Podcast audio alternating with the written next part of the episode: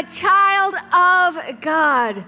What a great reminder that is today. Somebody came here today and you needed the opportunity to hear that, to say that. You've been feeling like everything is stacked against you, like you've been forgotten by people, by God. But God chooses you. He wants a relationship with you. He is for you, not against you. He has not forsaken you, will never forsaken you. He promises to be with us always to the very end of the age. I'm so glad that you are here to hear that truth, to proclaim that truth with us today. I want to take just a minute and say hello to Powhatan. I don't get to see you guys very often. Thank you. It's good to be here. Hi to uh, everybody joining us online. Hi to Riverside and Amelia, Farmville. Hello to the guys at Nottoway. A special hello, of course, to the people at Tomahawk Creek Middle School right now. To um, there are people from our new Aylett campus. Many of them are there right now, and of course, the Midlothian campus. Last week, our senior pastor, Brian Hughes, kicked off our year with a new series called Who Do You Think You Are? You know, this time of year, many of us are thinking about what we want to be like like healthier or debt free, less busy, more focused. And usually we talk about that here in January, but we've decided to go a little deeper this year, past the external things that we'd like to change and really into the core of who we are, to our identity. So today I would like to take our question for this series and tweak it a little bit to how do you think of yourself? Do you think of yourself as awesome and amazing and capable of anything you put your mind to? Maybe you lean a little towards pride and ego. Or do you think of yourself as worthless and weak, a burden, a failure? Maybe you lean a little toward lacking confidence and self esteem. Or maybe you got to go back and forth between those two extremes. How we think of ourselves matters. It impacts how we treat other people, our friends and family, how we treat ourselves, and how we relate with God. How often we think of ourselves matters too. How much of our time is spent thinking about ourselves as opposed to thinking about other people or thinking about God? I mean, whether we lean towards self love or self loathing, we're all capable of thinking about ourselves an awful lot. In fact, our typical New Year's resolutions reinforce that.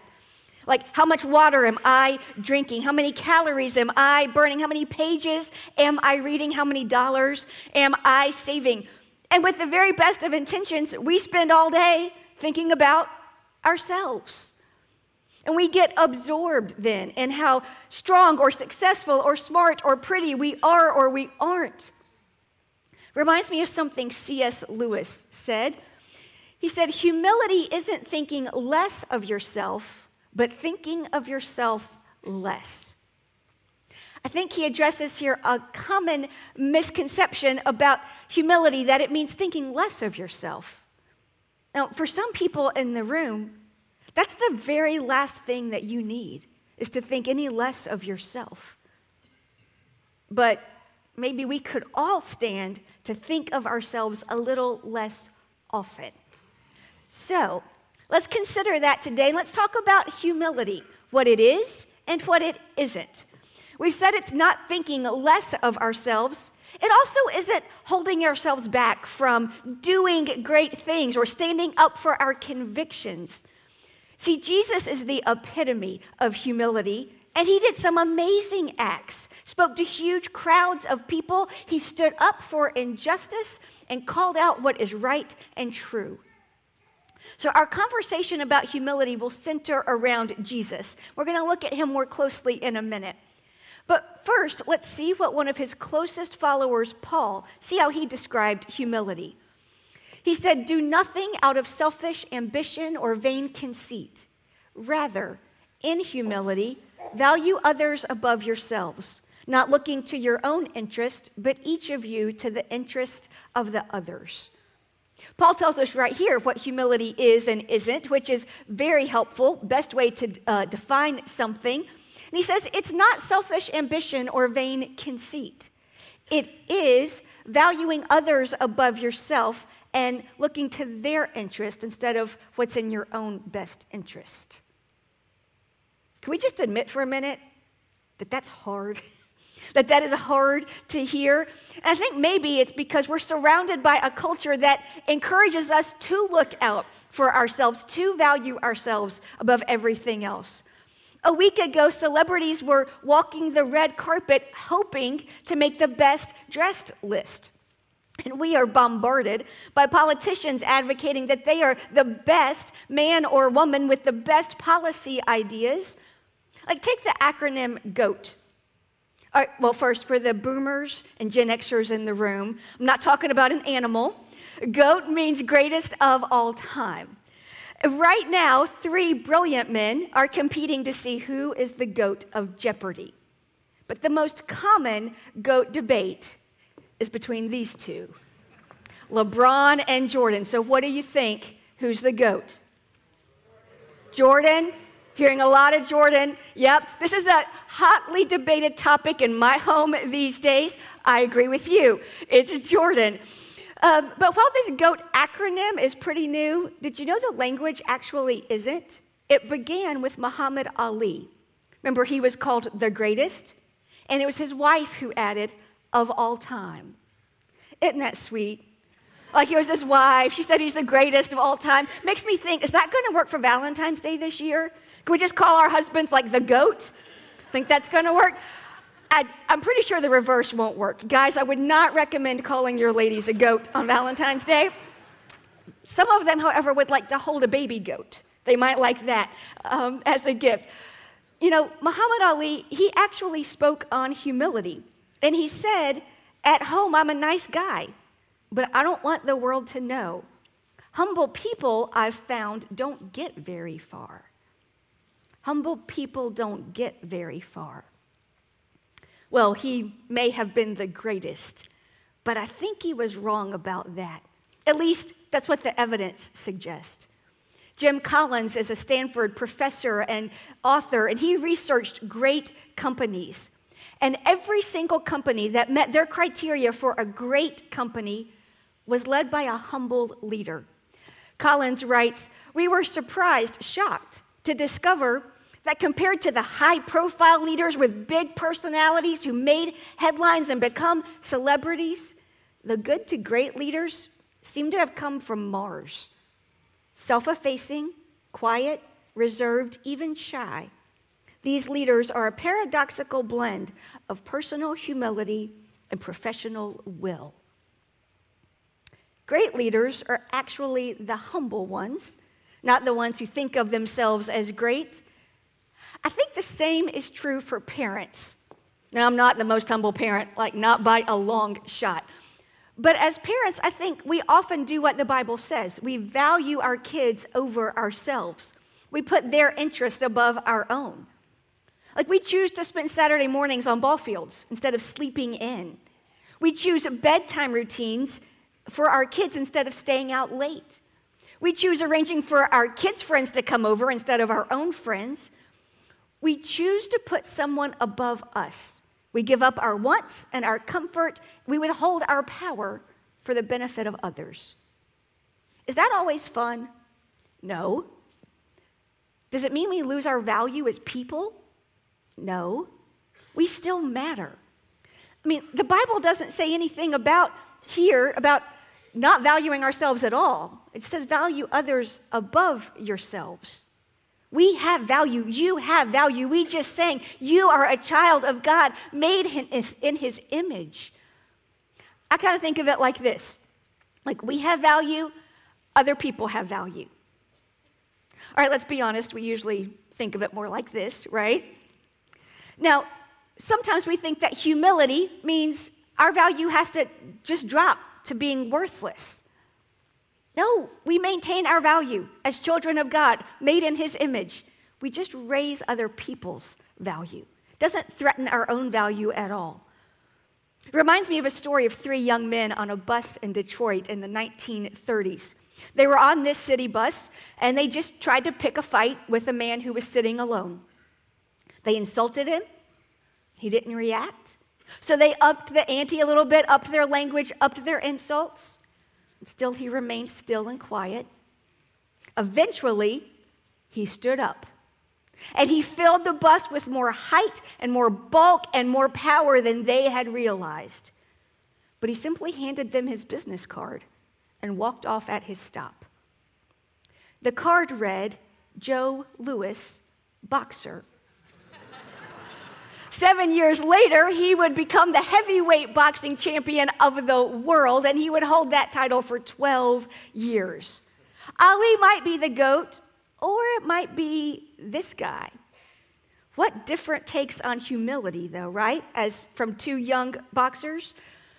Now, later in life, Muhammad Ali would be known as a truly humble man, but not so much earlier in his career. There's a story he was flying to defend his world heavyweight title when the captain announced that they were approaching severe turbulence. Please fasten your seatbelts. A flight attendant noticed Ali's belt just sitting in his lap, so she again asked him to please fasten his seatbelt. He responded, Superman don't need no seatbelt. She responded, Superman don't need no plane. yeah. So contrast that with Joe Louis putting the interest of three young men above his own on a public city bus. He had the power to defend his honor, to teach those boys a lesson. Instead, he taught them a real lesson, one about humility. Jesus also had the power to defend himself on this earth, but he also chose valuing us above himself. Jesus, who being in very nature God, did not consider equality with God something to be used to his own advantage. Rather, he made himself nothing. And being found in appearance as a man, he humbled himself by becoming obedient to death, even death on a cross. Jesus had all the power and authority imaginable as the creator of the world, but he didn't think that was something to exploit for his own interest. Instead, he chose to value others, you and me, above himself. Didn't take away his value. He was still God. He is still God. He just laid down his value and made himself nothing, became a human, a baby. He even let himself be killed in an awful, dishonorable way. And he did it all because he values us above himself. See, the cross is a powerful symbol. Sometimes I worry that we're so familiar with it that we forget all that it stands for. The cross was radical when Jesus died on it because the ancient Mediterranean world, like Greece and Rome and Nazareth, that was all about honor and shame. Shame was avoided at all costs. You conducted yourself with honor always. You only humbled yourself before kings with a bow. Humility, that was the stuff of slaves, not of respected rabbis like Jesus. And you, you certainly didn't humble yourself for ordinary people like us. And the cross. No one with the power to avoid crucifixion would have let that happen.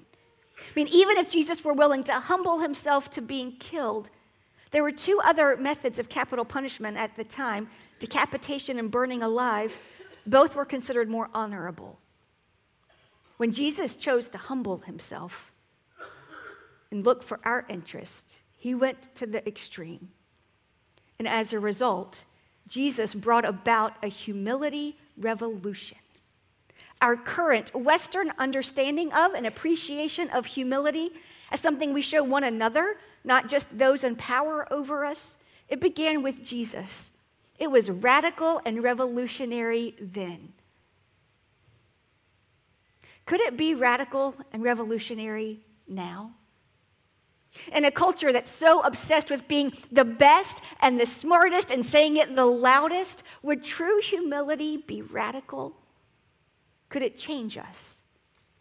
Could focusing on an internal thing like humility actually be the place to start if we want to change external things in our lives, like our health or our finances, our time management, our relationships.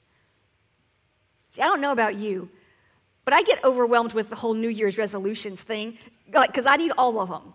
I need to eat better and exercise more and drink more water and get back to budgeting and watch less TV and put down my phone and pick up a book and be kinder to my family and be present at home. But I know I can't go after all of those resolutions. What if instead of working on any of them, what if I worked on being humble instead? I mean, if I thought less about what I want to eat and doing what I want to do and watching what I want to watch, if I thought about myself less altogether, maybe that would help me put down the phone, pay attention to my kids, listen to my husband's ideas. Maybe humility could revolutionize who we think we are. And if that is true, then how would we work on it? Well, Jesus is the expert. He taught it and demonstrated it both in his life and in his death. So let's consider a piece of his teaching. Jesus said, I am the true vine. Remain in me as I also remain in you.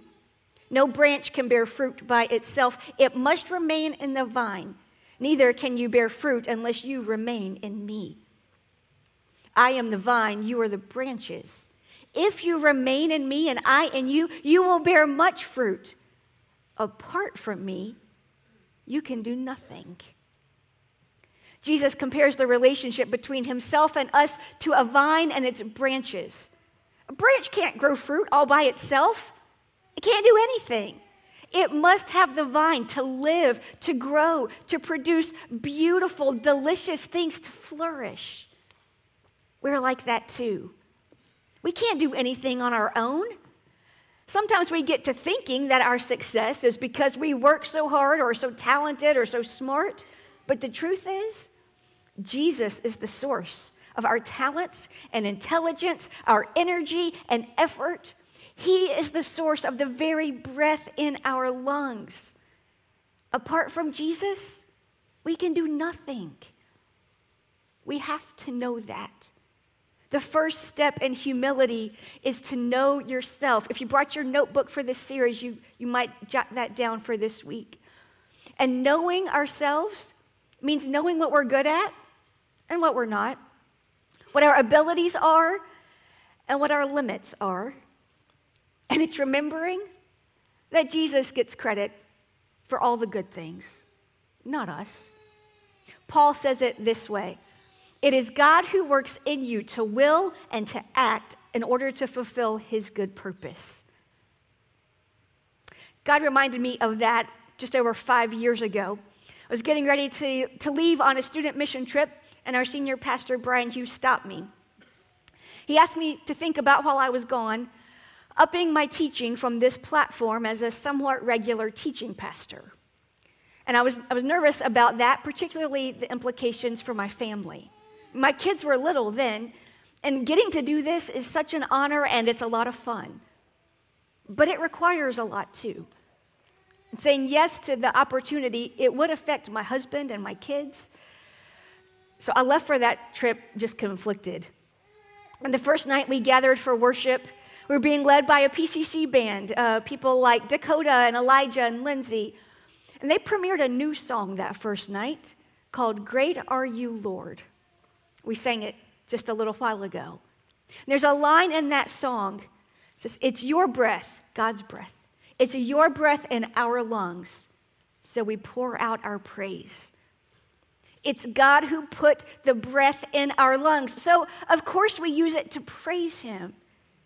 And in that moment, God said to me, It's my breath in your lungs, not yours. This isn't really up to you and I had my answer that I was called to use the breath in my lungs to teach others about Jesus because he's the one who put it there in the first place, not me. Apart from him, I can do, I can say nothing. I had to be reminded that that is who I am. A woman called by God to act and fulfill his purposes? Yes.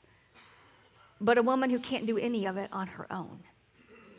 That is part of my identity. And knowing ourselves like that is the first step in pursuing humility. Now, if you would like to know yourself better, we would love to help.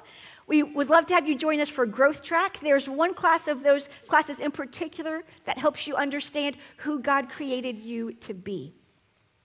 But let's revisit our vine and branches teaching for a minute from Jesus. He said a branch can't do anything unless it's attached to the vine. Maybe not just attached. Let's look at how Jesus describes that again.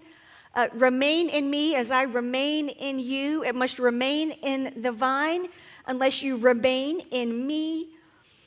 If you remain in me and I in you. He talks about the vine and the branches remaining in one another. He repeats the word remain five times. That means it's important. Other translations of the Bible use the word abide here, like to live with. So this isn't just that the branches have to connect with the vine once, and then they're off to lives of growth and beauty. Oh, these branches have to remain in the vine, abide with it. These words have connotations of time spent together. It's remain, not stop by, abide, not visit. If we want to become humble like Jesus, then we have to remain in him, abide with him. What happens when you live with somebody for any length of time? You get to know them really well. That's step two in pursuing humility. Know God. If we want to become like God, like Jesus, then we have to know him. That's the first of five purposes here at PCC. We believe God has five purposes for all of us to know God, to discover purpose, to get real, to make a difference, and to be the change. And it all begins with knowing God. So, how do we do that? Well, for starters, by doing what you're doing right now coming to church. We grow to know God as we listen to different voices explain different truths about the Bible and God and how that relates to our lives. We know God as we sing songs to Him and about Him. We know God as we watch His body, the church, in action. Last week, we issued our challenge to come to church every week this year. That's not for our benefit, that's for you. If you want to know God, I encourage you to accept that challenge. To repeat the word Jesus repeats so much in this passage, to know God, we have to remain. It is not a one time fix. We can't go through a church phase and get really excited about church for a month or two and then get wrapped up in spring sports and then summer at the lake or the river and then come back in the fall and wonder why we feel disconnected from God. We can't open our Bibles and read one or two verses, one or two days, and then feel confused by it.